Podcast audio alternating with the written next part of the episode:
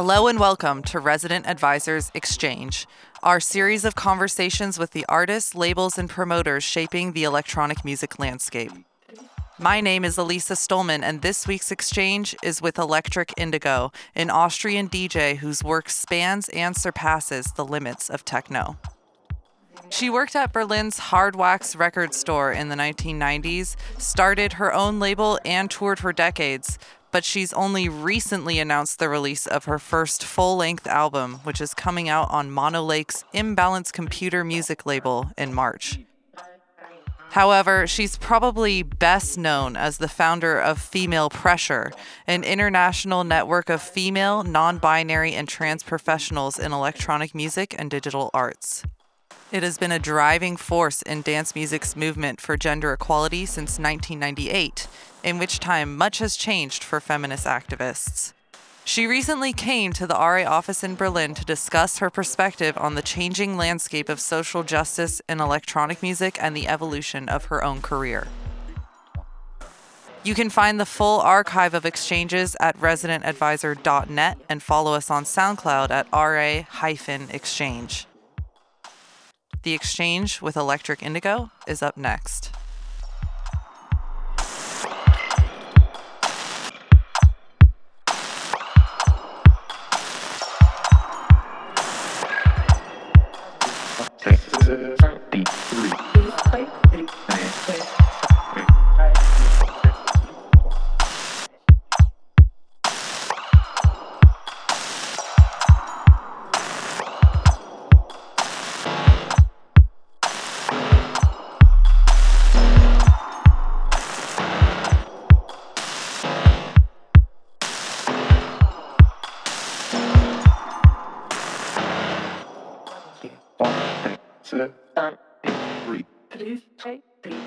We're recording in Berlin today, as you're in town, because you played at Berghain this past weekend. Uh, so looking at your schedule, it seems like you play here in Berlin more often even than in your hometown, which is Vienna, right? Absolutely, yeah. It has been like that for many years, and Berlin actually is kind of my second home, for sure, yeah. Yes, I do think of you as someone who helped to create the the techno or dance music industry in Berlin, or at least played a, a significant role in that. Thank you for saying that.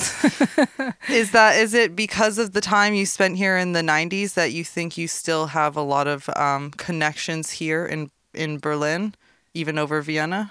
Absolutely. I'm totally sure that uh, this is the case. The time, my time in Berlin when I lived here, and particularly working for Hard Wax uh, record store from ninety-three to ninety-six, totally coined me and really coined like my socialization in the techno scene or in the electronic music scene. So in that time, I learned a lot, and uh, also my attitude got solid then uh, and was very much influenced by the viewpoints that I learned from my colleagues at Hard Wax. And I'm very sure about that, that this was extremely important for me uh, this time. And I don't know if I was able to somehow influence the scene here in Berlin. Maybe not that much, but uh, it's it's more the other way around, I think. In what ways did it influence your attitudes or viewpoints?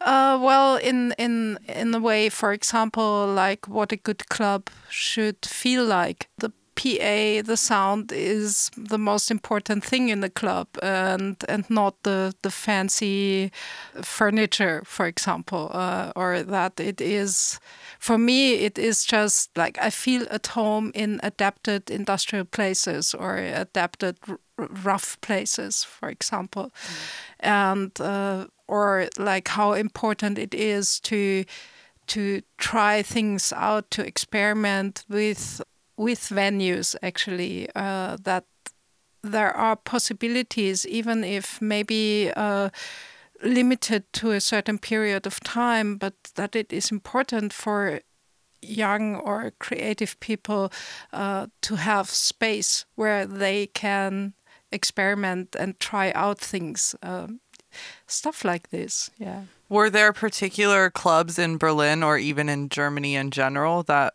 were particularly influential for you in that way? Uh, for sure. Uh, there was, for example, this uh, small club called Elektro um, in Berlin, and uh, certainly also places like Tresor uh, or even even uh, Bunker. I don't know if you're aware of that. Gabba, well, now it is. Um, it's now Sammlung Boros, an art space. Mm.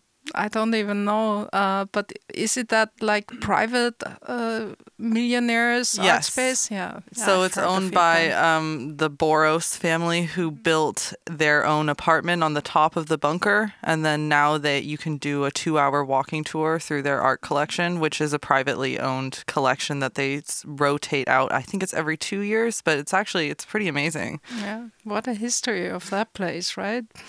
Other places in Germany that were very influential, certainly uh, Ultraschall in Munich and its predecessor, the Ultraworld parties at Kulturstation, which is was actually th- these people like Upstart and the Disco B crew and D J Hell. They were the first ones who ever booked me as a techno D J. So uh, I'm still very thankful for that. And uh, so the, the guys in Munich were also very important to me. So then moving to Berlin and to work at Hard Wax gives you sort of a built-in network when you get here. Yeah.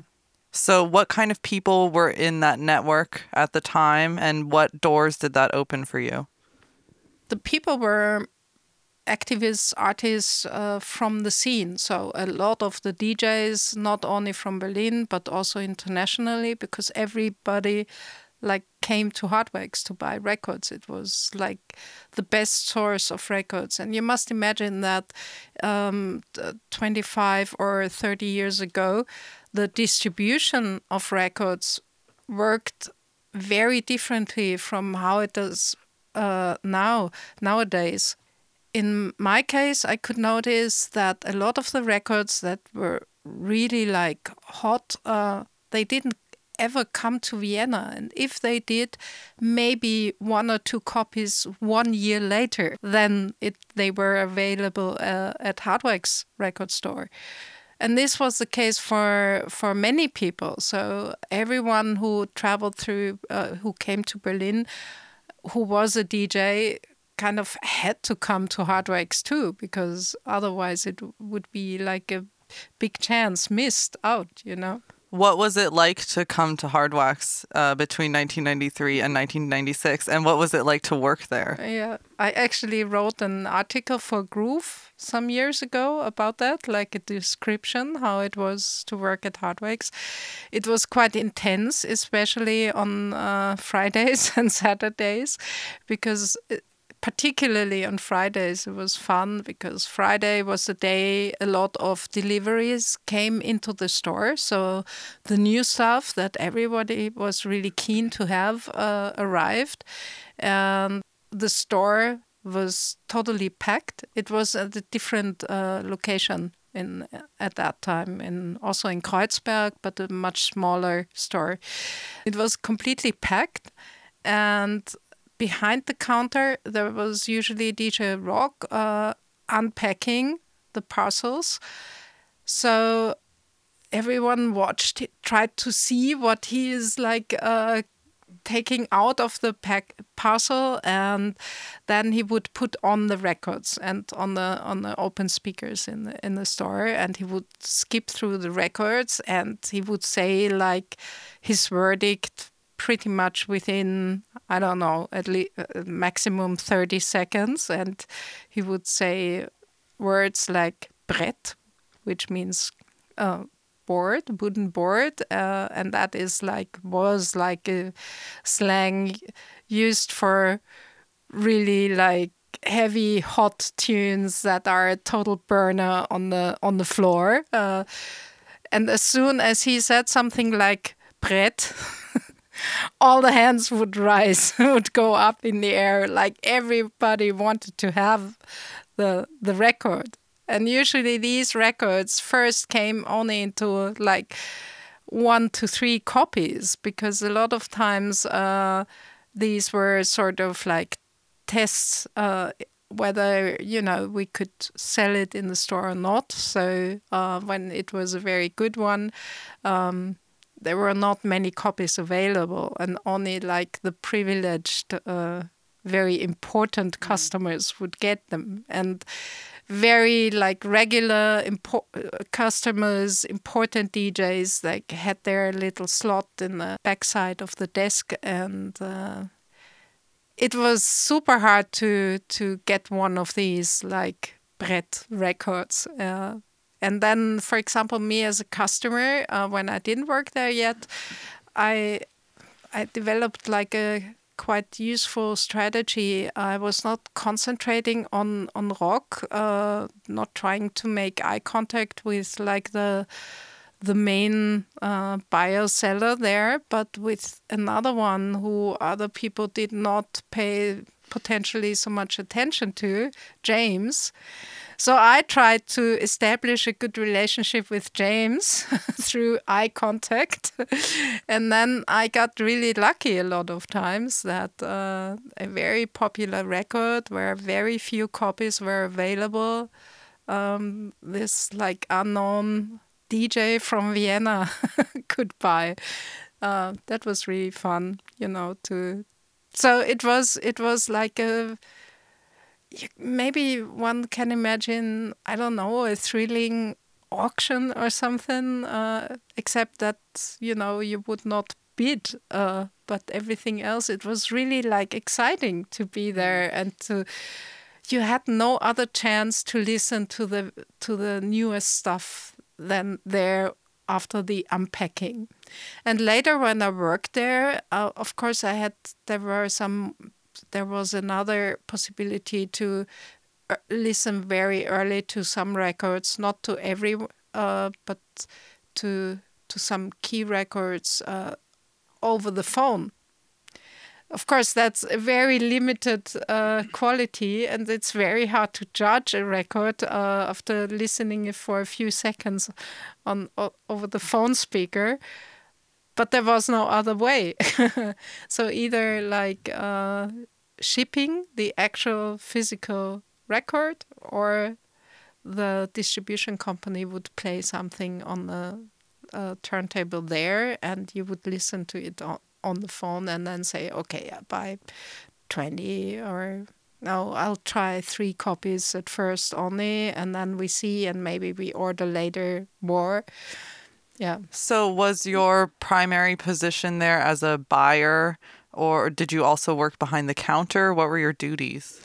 The first duty, as I said, was this holiday replacement. I was just uh, packing parcels, and I'm really good at packing parcels. They become very neat, and I have a real talent for that. So I can do very pretty um, birthday presents, for example. Anyhow, so I proved myself doing these uh, mail order packages, and then I started to uh, work uh, behind the counter and sold records. And after a while, I proceeded and I became responsible. I was buying all the European distributing uh, distributors and uh, labels. So uh, I was lucky. I could, for example, buy the whole backstock from Secure Records, mm. uh, stuff like that. So that that was great. And Hard Wax is is a big store, uh, a very highly specialized st- store with the means to create, or also the aim uh, to create a great, a great backstock of great records. This position was somehow grand. I didn't have to, you know, think of every single penny, but I could say, okay, if we don't sell it now, this record is good. We will sell it in five years, you know. And that's some sort of uh, extreme luxury for a record store, I think. So not many stores were able to work in this kind of way, foreseeing into the future. I do have one other. I'll, I would like to introduce a theme here that we'll we'll come back to. But I maybe other listeners are wondering too if you were the first woman to work at Hard Wax. No, I wasn't, uh, because Hard Wax existed since eighty-nine. eighty-nine, and I started to work there in ninety-three. So there are at least like two years that I didn't know Hard Wax. So I don't know. I'm not sure, but I'm pretty sure that Mark Ernesto's wife, Etsko, she worked there probably from the beginning. And she was not very often seen from a customer's point of view, uh, but she she did all the U S house labels buying. So she is a total expert in U S house and garage and disco.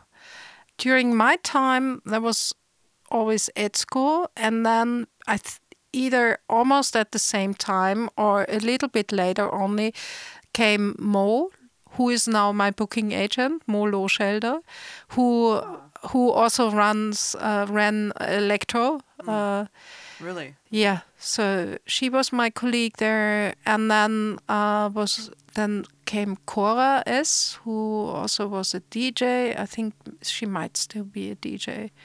She worked there. Uh, maybe she started when I stopped working there. So I was not the only woman, no. I did want to get a little of your background before Berlin as well.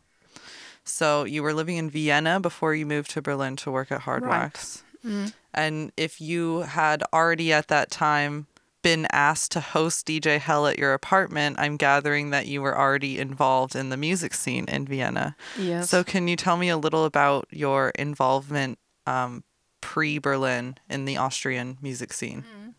Mm. Um, I started to D J in eighty-nine, and I started as a uh, funk, soul, jazz, hip-hop D J. So I was kind of uh, rooted in the so-called black music scene in Vienna. There was also a record store, Black Market, where I bought a lot of my records. There was a club, uh, a Monday evening club called Soul Seduction, where I liked to go to dance. And when I started as a D J, I started in a small bar uh, that had like two turntables, belt-driven turntables, so no proper mixing D J equipment. Uh, and this bar was frequented um, mostly by artists or art students, and that was pretty much my background, my social background.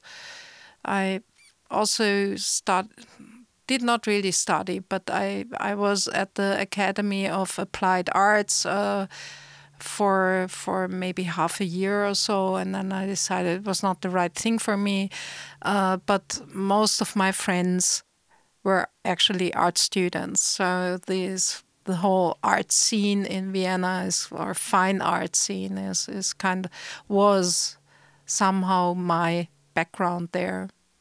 Then I started to slowly incorporate more electronic tracks, and nobody of the people who were hosting me uh, before, like that small bar or some occasional other parties, none of them liked it. I was also working for the uh, Austrian Broadcasting Corporation. I did radio features, actually also about fine arts, uh, but then I started to also do something about electronic music.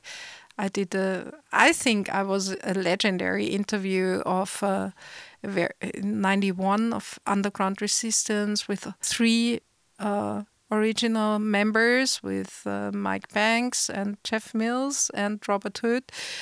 And that was for the program D Music Box? Yes. Music Box was absolutely legendary, and pretty much anyone who is somehow doing something in culture or media and maybe of the age of forty plus has worked at the Music Box. It's quite funny. It's a long-running program as well, it right? It was a long-running was. program, right. Since the sixties or so. I think so, yes. yes. So did you also consider yourself, through your work for the radio show, somewhat of a journalist as well at that time?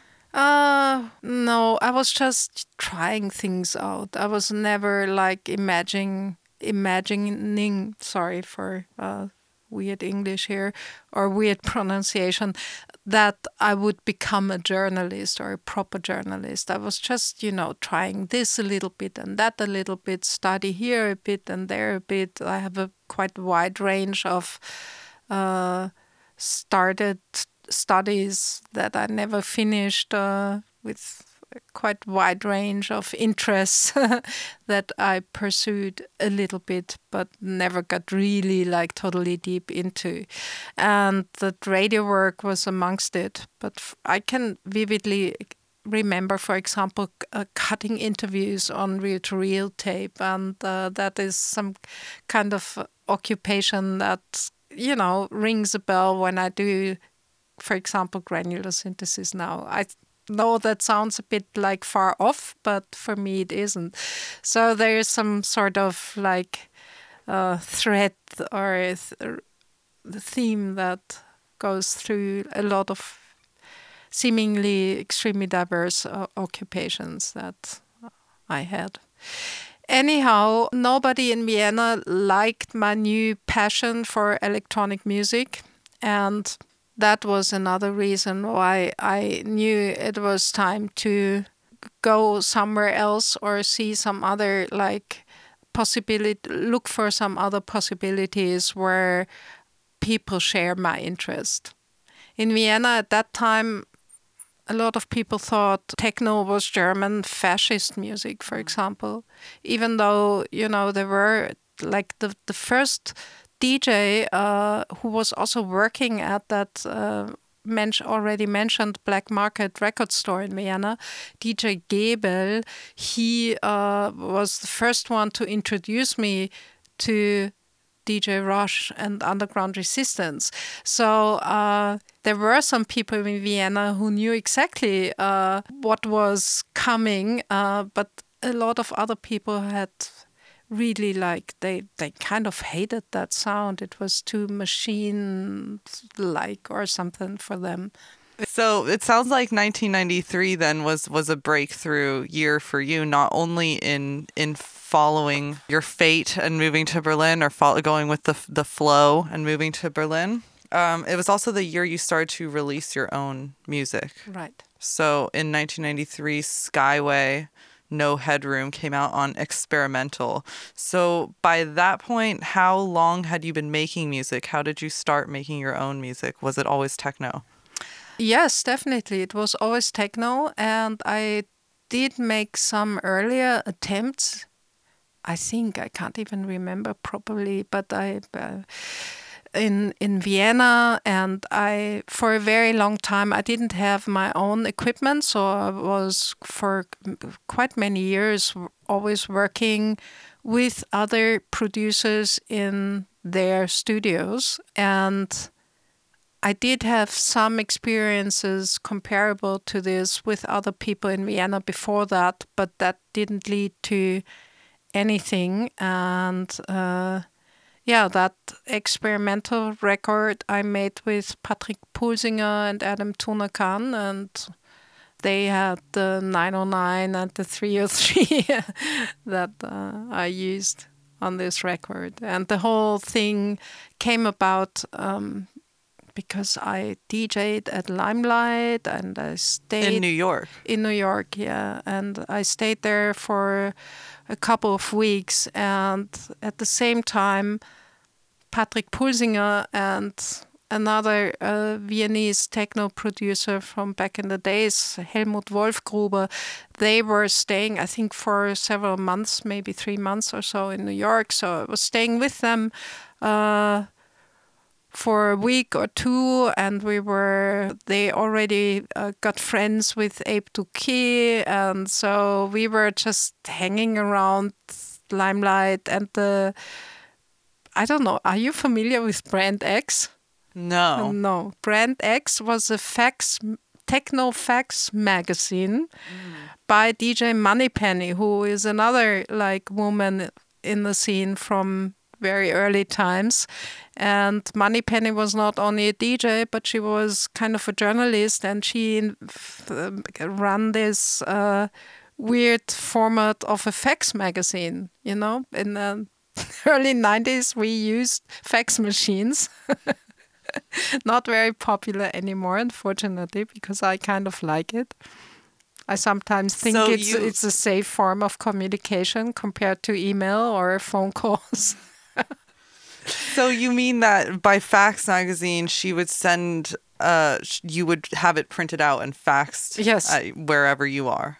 Yeah. Okay. So uh, she sat in her office and she compiled articles. She wrote articles about uh, also a lot about Chicago and Detroit and New York uh, techno and house scene. And uh, also in her office, you would you would meet people like that's where I met uh, Josh Wink, for example. They would just like sit there, or Damon Wild. And Damon Wild, I uh, also met him there uh, in this like Limelight uh, Palladium uh, cloud, because the office, uh, I think both of Moneypenny and Limelight was in, in the basement below Palladium Club. So I went there with Patrick Pulsinger and Ape Duque, and we met Moneypenny, and uh, we met Damon Wild and Josh Wink, and you would just run into them there in this like really small basement office. And so she was compiling uh, her articles, and then she would f- fax it to a fax list, and everybody who, who had this, uh, who subscribed the magazine would get it uh, regularly as a as a fax. Well, I did want to talk about the, the years after the um, you first were in Berlin, because uh, there was some particularly interesting developments in your life and career at that time. I'm referring, of course, to founding the network Female Pressure in nineteen ninety-eight. Can you tell me what Female Pressure is, or what, what it was at the time? In nineteen ninety-eight... it has been already like nine years that I was a D J b- back then. Uh, and I was already, already had been touring a lot uh, since ninety-three. So there are like five years of touring as a D J. Uh, and the, during all these years, I experienced just too many times that people were surprised or astonished, uh, or they didn't, they they were ignorant about the fact that there are female D Js or female artists. So I had a lot of comments, and some were like maybe even meant in a nice way, but still uh, really annoying, like, for a woman you're very good, and you know, we all You all know this stuff. And yeah, so, but it was not only these comments and uh, the ignorance, but it it was also that my reaction usually was in the middle of the night, either before a D J set or after a D J set, to name a few of my female colleagues, because a lot of times people said, oh, there are so few, and ah, there's only you, and then they would come up with the most popular uh, name at a s- specific time. Uh, so back in the days, that was maybe Marusha, or a, a little bit later, uh, it might have been Miss Kitten or Ellen Alien, uh, depending where you go, different name nowadays. Maybe it's Nina Kravitz, or uh, yeah, that changes uh, over time, and uh, it changes depending on the the geographic location you're at. But usually, like, forgot about so many others. And so I started to list names, and then they were like, oh, yeah, I didn't think of her. And oh, yes, you're right. And ah, really? And of course, this uh, list, this oral list, was always like completely insufficient. First of all, because at one hundred or one hundred ten decibels, uh, it's it's like not the ideal uh, opportunity to think and discuss. Second, late at night at three a.m. neither. Third, like uh, trying to concentrate on a set or having like just played, neither. So uh, I, at some point I said, okay, I need to write this down and I need to collect names. And it was also becoming like since, since I don't know, ninety-five, it was becoming so clear that the internet is a media of the future. So I thought, okay, I I need to... I need some reference. I need something I can these I can refer these people to uh, that they can access independently from time and location. It became really clear that what is needed is a database with all these names, and the database, because it it needs to be searched. A list is is insufficient somehow, because a list is extremely clumsy. But if you're looking for something specific, you need to be able to search for uh, some criteria. Yeah, so that is that was the idea for an online database, and it started with, you know, collecting names and contact addresses, and in the first template I made for a new set of data, uh, there is also still fax number in the template. Mm. That changed, of course. Um, so at first you were manually collecting this all yourself, or did you also work with other people? Uh, of course I worked with other people. I was uh, asking my friends, like Esset Maria was in there and from the beginning, and uh, some other people like Eva Casal, for example, from Berlin. Uh, I think Jennifer Cadini was also extremely early, like involved in Female Pressure. Uh, I was asking them, do you think it's a good idea to create this? And uh, like every everyone said yes, because every every single D J I ever spoke to about this made the same uh, experiences with with the comments and with the questions and with the ignorance. And uh, maybe this has changed a little bit now, and so it's not so unusual anymore, but it certainly still was twenty years ago. Uh, and they helped me, and they we they sent me like some information, and uh, yeah, I put everything together. And then it was the next difficulty was not only to collect data, but to create an online database, and that actually took some while until that there was a first version, and that was just some guy from the I T community that I was somehow connected with at that time, and but he uh, was not so much into open source, so I did not have like any access to any of the source code, and it was extremely clumsy. There was no way to to for me to administrate it directly, and there was no interface. So every time I wanted to add like new data, I had to ask him if he could do this in his spare time, and he was of course not really like super into the project itself. So it, it was totally clear, okay, I need to collaborate with, with a woman, I want to have it open source, and yeah, I need an administrative interface, of course, so so I can manage the content of the of the database. And that only uh, was realized, I think we were able to realize it in maybe two thousand or so, so it, or maybe even a bit later.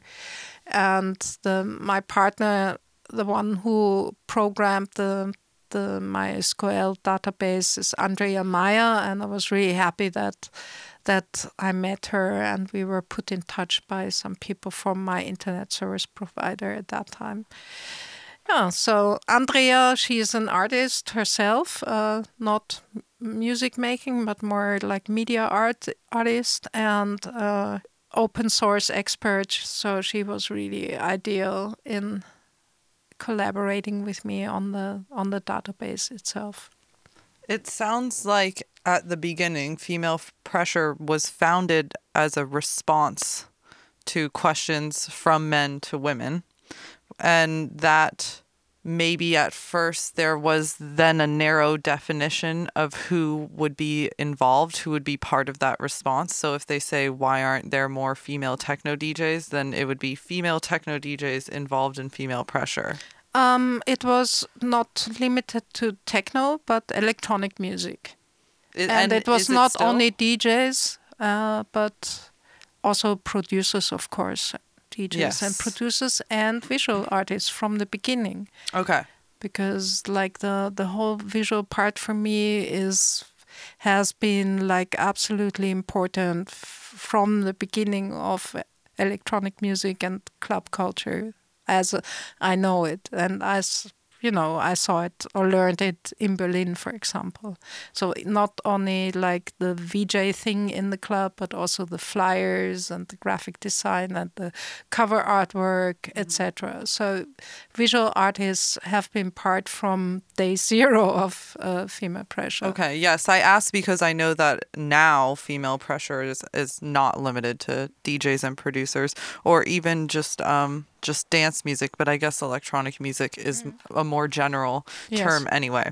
And that was also from the beginning, because I was, for example, really eager to include Olga Neuwirth, just to, to make this very clear that it's not only about dance music, but electronic music in general. And Olga Neuwirth is, yeah, the female Austrian uh, composer of... contemporary, not classical, but neue Musik, new mm-hmm. music. So the composer thing also was very early part of Female Pressure. What is Female Pressure today? How has it developed? How many women are involved or listed? Uh, listed at the moment, I think it's it's uh, two thousand one hundred fifty approximately from seventy-four countries, so it's quite widespread geographically, but three quarters of, of the listed artists live in Europe, so it's very European-centered. Then the next biggest part, uh, if I remember correctly, maybe about almost twenty percent is North America. So you see the Northern Hemisphere is totally overrepresented, and uh, the or let's say the Western world as well. And I guess that comes from the history of the whole thing being connected to me or to me and a few like founding uh, members. Um, it's it's like a slow but steady growth. And I think that has to do that there is individual contact with every member listed uh or every uh, artist listed in the database. And as the usual procedure is like that somebody has to send like a short email saying like, I want to become a member or I want to be listed in the database. And I answer this email with with like a relatively long explanation of what Female Pressure is, because a lot of times there have been misunderstandings. For example, artists think uh, or expect that Female Pressure is a booking agency, and once they are a member, they will get regular bookings. That's what they expect. And of course, it isn't. Mm. That's not my job. I'm not finding uh, gigs for two thousand two hundred uh, artists uh, all over the place. So uh, I explain what Female Pressure is and what it is not. And then I ask a set of questions. So it's it's like question, what is your artist name? So what name do you want to be listed? Or do you want to have your email address accessible through uh, the entry uh, or what style? So I set up the uh, entry in the database and then I send uh, login information. So there needs to be an initial communication. And that's very different to social media, for example, where you can create your own login and you're responsible for uh, your profile alone, and you you never like communicate with a real person. And I think this like individual communication or personal communication is is one of the reasons why the growth is not as fast as it maybe could be. I don't know. There are actually a lot of people who never answered this like long email that I first sent. Yeah. Mm. Female Pressure was founded with a specific purpose in nineteen ninety-eight.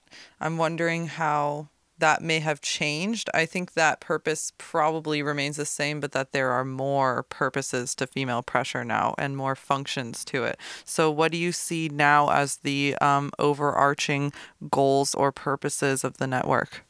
I think the uh, Female Pressure is uh, first and foremost a tool that can be used in quite a lot of different ways. So it's a tool for representation in the sense, uh, or for raising visibility in the sense to fight the ignorance that I mentioned before. Uh, but it is also a tool for to realize uh, special projects, special projects uh, that uh, emerge through usually through discussions on our um, mailing list, where only members are subscribed. Good examples are uh, the fact survey that we realized uh, three times already, uh, where we analyze uh, uh, gender quota on festival lineups. Uh, another uh, example would be the compilation we did for the women of uh, Rojava in Syria. Another example would be the Tumblr uh, from that Antje Kreie made in two thousand fifteen, where she collected photos of women in the, in their uh, female identifying people in their studios, because apparently there is people are having a hard time imagining women with electronic equipment. So uh, yeah, there there are several special projects that we were able to realize, and you, all these special projects are represented on the website by these little round logos that you can find. These activities became more frequent, or have become more frequent in since two thousand thirteen, when we did the first fact survey that was had quite a big media impact and actually still has some resonance. Yeah. The the first fact survey seemed to me like a clear moment when Female Pressure started to engage in activism, when I would consider what it was before. Its use as a database was in organizing. Um, can you first just describe what the fact survey is, how it started, what and what uh, the results have been? In two thousand thirteen, there was a similar debate to the Me Too hashtag in the German-speaking countries. Uh, my memory fails uh, at the moment, so I can't remember the hashtag. But it was a, a German journalist who really got fed up with sexual assault, and uh, there was also like a politician uh, who was uh, molested by another politician in Germany, and so this this huge wave, very similar to Me Too, uh, em- emerged uh, in in two thousand thirteen in Germany and Austria, and I think also Switzerland. So uh, women uh, kind of publicly confessed or or reported that they were victims of sexual assault. And in the course of this huge debate in the beginning of two thousand thirteen, uh, I think it was Gudrun Gut who first asked, uh, should we as Female Pressure re- react to that? Or she was asking about the you know, we had a mailing list discussion about uh, sexism in the industry, basically. And so it moved a bit away from that uh, theme of sexual harassment to a more general sexism dis- debate. We repeatedly had discussions like on a mail- mailing list, which you can... Uh, yeah, which is like a closed circle, even though there are like one thousand, almost one thousand subscribers, but it's still, it's like only the Female Pressure members are subscribed. There was repeated, repeatedly a discussion uh, like, oh, again, at this festival, there's only two female uh, artists booked or so. So this kind of, these kind of uh, topics merged here uh, in the beginning of two thousand thirteen. And then, if I remember correctly, I was one who said, well, how many how many are there really? Like when when someone complained, oh, again, and they never book enough females, uh, et cetera. And I was like, what are the actual numbers? And nobody knew. And I said, okay, I think it would be interesting to to really have some concrete numbers and to to know what we are talking about and to know what we are complaining about. And emails flooded in, and then we needed to to think of a way uh, how to process them. And so we created, like an, a colleague of ours created the WordPress that we are still using. So the first one, uh, the first fact survey was was just you know you know listing uh, the data, unverified data that was sent in as a, like festival name, uh, number of female acts, number of male acts, number of mixed acts, and the link to the festival, I think. Uh, so this can be still be found online. And then we, uh, at the for International Women's Day twenty thirteen, we added up all the numbers and uh, uh, figured out the percentages and the averages and uh, made some graphic design for it and uh, presented it, released it together with, with this uh, press release in... that has been like uh, written in, I think, nine different languages, which also represents like the many voices of Female Pressure. And yeah, so we released this press release and the numbers on eighth of March two thousand thirteen. And that had... What were the results? Uh, I think the results were in general that ten percent is already above average. Mm-hmm. If you also uh, count the all-female festivals mm-hmm. in, if you leave them out to just, you, you know, to only count normal festivals under parentheses, mm-hmm. uh, it, it, it, it was like nine percent or something.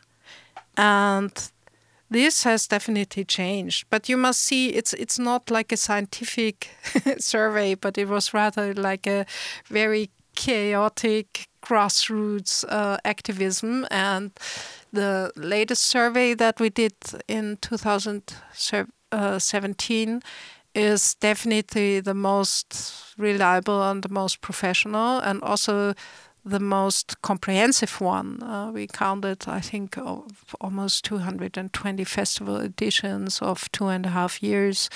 And uh, we found out that the percentages changed. And we could also, since we've been doing it since two thousand thirteen, we could also have a look over the years and compare.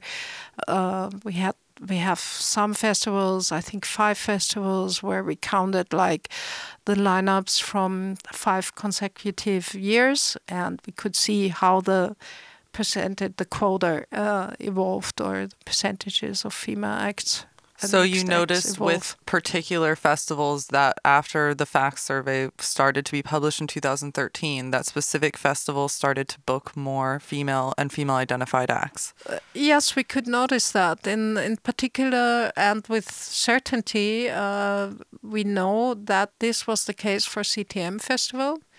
uh, with other festivals, we don't have confirm internal confirmation, so to say. So we don't know. You mean it. That C T M told you because of your survey, we made this a priority? Yes. Okay. Um, I'm. I have definitely noticed over the past few years that this has become a bigger topic of conversation in general. Um, I would like to present you with some of the backlash arguments or criticisms that I've heard of this, but not before I ask when you started to notice that these questions of sexism in electronic music started to become more frequent, happen among more people, and so on, M- became more of a mainstream topic. Well, from my perspective, which is not objective, it that was in two thousand thirteen with our first fact survey. But uh, on the other hand, you know, it's interesting that uh, during the discussion, uh, also people were posting covers from not D J Mag, but another like Accelerate magazine. Accelerator. Yeah, or something or from the nineties. Accelerator would have been in the nineties. Saying, like, portraying, for example, Heather Hart. She was on the on a D J from New York that you might not know anymore nowadays. She was, like, the cover uh, of that very popular magazine uh, in the nineteen nineties. And uh, the line said um, something like, the future is female or something, you know. So it... There, there are always these. It, it's like a. There are these phases of uh, where, when the topic becomes a bit more popular, or uh, and then then it disappears again, and we talk about other things, and then it reappears with the same arguments, with the same discussions. Uh, but I think this time it seems to stay more and to be a bit more general and a bit more accepted in a way, uh, or maybe simply more hip, so people can can give themselves a progressive image or something. Right. So that's one of the backlash criticisms. People criticize D Js and producers who vocally support social justice or progressive politics, um, that they're using activism to give themselves an extra hook or a marketing edge over other D Js, which allows them them being women and female identified people and people of color to excel beyond what's justified for their skill, talent, and experience. Mm. That's a quite unfair assumption. I wonder how that can be proved. A recurring statement that not only I made over the years, also like more than twenty years ago, was that every new newcomer D J needs to profile her or himself. Uh, so to somehow stand out of the gray mass of newcomer artists in electronic music or newcomer D Js.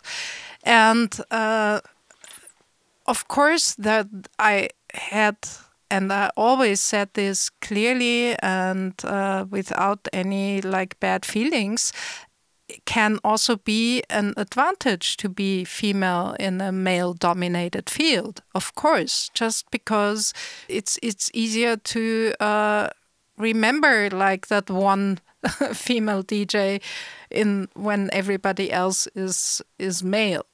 Uh, so there always have been some advantages of of having some uh, traits that others don't have, you know.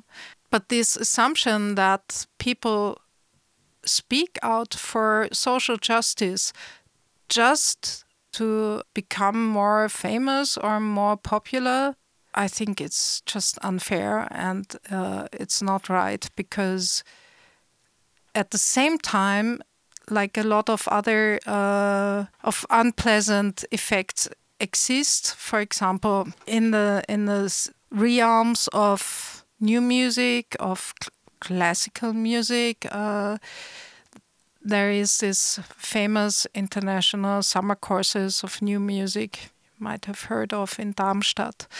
And uh, they were founded in after World War Two uh, by composers like and involving composers like Pierre Boulez and John Cage and Karl-Heinz Stockhausen, so the really big names of serious contemporary uh, music.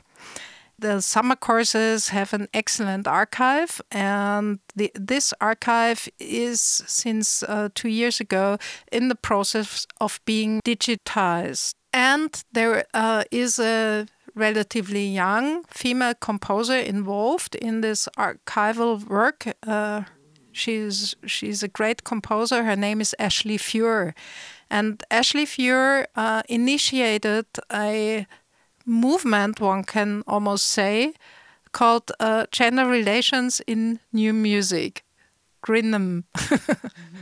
Ashley Fure presented her findings uh, from going through the archive and from analyzing the the archive that contains like photographies, uh, scores, little notes from what has been worked there in Darmstadt over seventy years. And she presented numbers. She did something similar like Female Pressure did with the festival lineups. And then was also confronted with with like the, the troubles she was afraid to get into by doing this, by doing something that is not her Uh, actual work, which is composing music, but by going like on this kind of meta level and analyzing the conditions under which she and all the other composers work. And she was actually warned, she said, uh, by her colleagues, and they said like, you don't want to be that girl. Mm. And that is like the typical role of the feminist that is not usually uh, or many times or has been, at least in the past, many times not the role of the most popular girl. You know, the most popular woman is the woman who is, uh, of course, very ten- talented, uh, but also good looking and uh, sexy and attractive and uh, plays along the usual lines. So to nowadays uh, claim that uh, being openly feminist is uh, is certainly only an asset is simply simply wrong. It's not true. I think, you know, we are still not in a in a world of equal rights, and we have not arrived there. And there are, I think it's it can be maybe for certain uh, in certain circles uh, you will have like a good image if you out yourself as a feminist, but on a on a general level, I think it's hard to tell if it's an advantage or or maybe rather a disadvantage. I know a lot of artists, for example, who or not a lot, yeah, but I know some artists who don't want to be affiliated with Female Pressure, and I have the feeling that it is also because they don't want to be associated with feminism, or they, you know, they're saying like, oh, I have my own connections and I do it, I rather do it my own way. So to show solidarity and to uh, openly state or call for social justice is certainly hip with some people, but it's definitely, especially in this in this uh, in our political climate of uh, repression or or uh, backlash to to right-wing conservative values, it's certainly not a general advantage. And I think it's quite short-sighted or dumb to state this or to, to say it. A lot of these criticisms that I hear do seem to set up a quote-unquote right way for someone to promote themselves, which is something that the speaker made up that no one really agreed on. There's not an official right way to promote yourself and make it as a D J. And so then this standard that the speaker made up is then used against specific people, which are invariably women, female-identified people, and people of color, um, to, to show why they are doing it the wrong way and why they do not deserve what they're asking for, which is a seat at the table, um, a, the opportunity to play whatever festival, just like everyone else, or depending on your outlook, um, equal opportunity or equal outcome, depending on your view. Um, I, I do wonder, though, when you told me about the, the composer who was told not to be that girl, if you perceived in your own career that your association with female pressure ever overshadowed, like, were you known more as the woman who founded Female Pressure than Electric Indigo D J and producer? To a certain extent, certainly yes. And uh, there were like several times uh, during my career when I thought, oh no, not again a female pressure interview. Uh, I also want some uh, interviews that are about um, my work as well, we'll a, as a musician. A um, but I'm I'm never, you know, if I were afraid of like a backlash that could occur to me because of uh, feminist work, I wouldn't do what I've been doing for so long. You know, I don't I I, I don't care. Mm.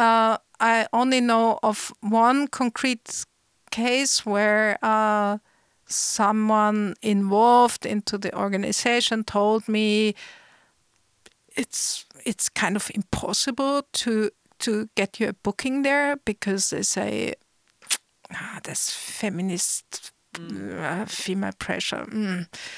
So there's only one where I know it has been a disadvantage for me, only one case. And this has been resolved. uh, but I suspect, or I think there could be, yes, of course, you know, I'm more sympathetic to some people than I am to other people. So, but in, in general, I think this goes for every kind of profile that you have, you know, you're more, you're rather, you cannot be friends with everyone in the scene. It doesn't make sense either. So I'd rather, uh, I'm rather... like surrounded by people who share like similar values mm. than by people who like oppose them and think are by pure sexist. Of course not, you know, I don't want to be, you know, booked at the sexist festival. I'd like to talk a little about your new album, which is also perhaps the occasion of this interview, why we're doing it now and not three years ago or whenever at any other time. So can you tell me about um, the album, when it's coming out, how you worked on it, if there, what was your process or concepts that informed it and so on? Yeah, the album has actually a very long story, and uh, it's it's my first solo album, and that comes at an extremely late point in my career. I'm aware of that. The we finally have an uh, a release date. The official release date is sixteenth of March two thousand eighteen, and it's coming out on Imbalanced Computer Music. And I'm quite happy about this label because I think it really fits the the music itself. The material I used for this album has been evolved or has been evolving, uh, or I developed the material over, I would say, the past six years or so. So uh, a lot of uh, past projects went into into the album, and even though I'm not releasing a lot, I make a lot of music that does usually does not come out, that is performed as concerts. And I started with this concert thing in the avant-garde new music scene, about fifteen years ago already, and slowly, like step by step, uh, got more active in this scene as well.